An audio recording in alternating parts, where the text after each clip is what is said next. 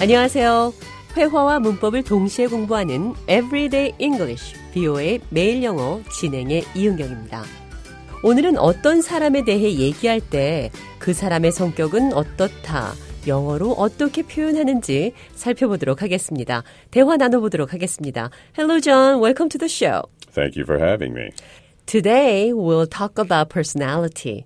How do you describe your personality? Oh, I don't know. Optimistic? Okay.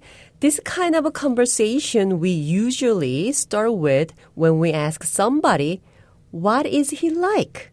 In Korean, 그 사람 어때요?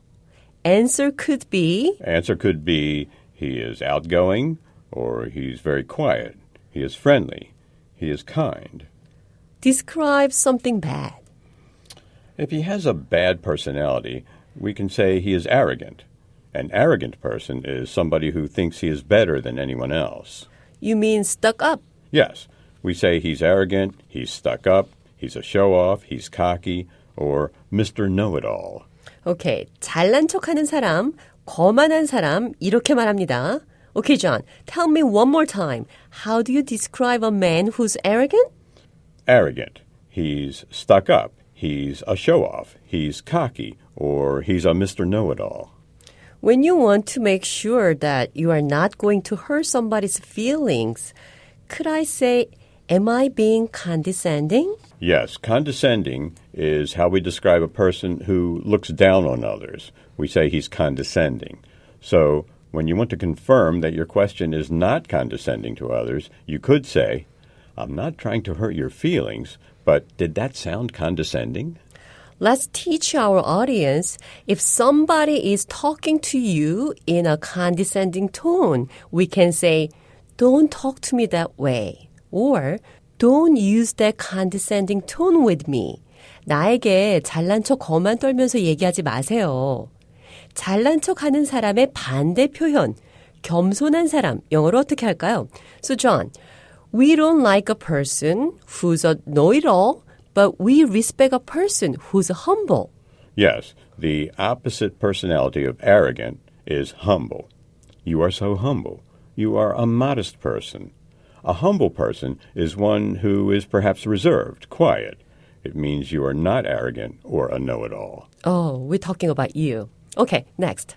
이번에는 개구쟁이라는 표현 어떻게 하는지 보겠습니다. John, what do you call a person who acts like a child, but in a good way?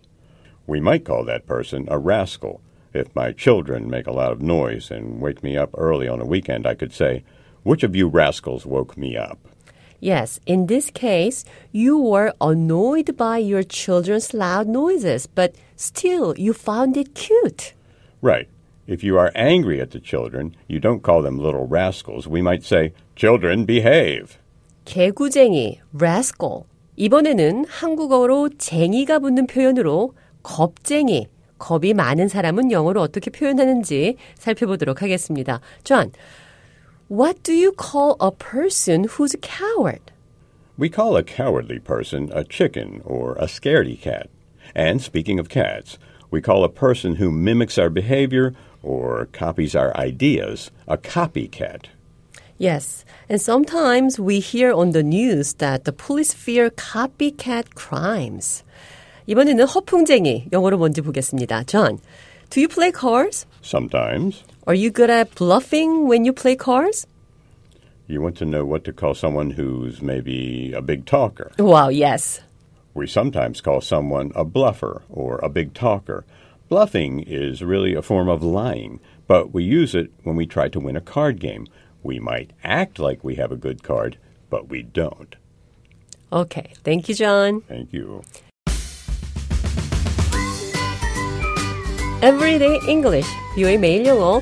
오늘은 여러 가지 다양한 성격, 영어로 어떻게 표현하는지 살펴봤습니다.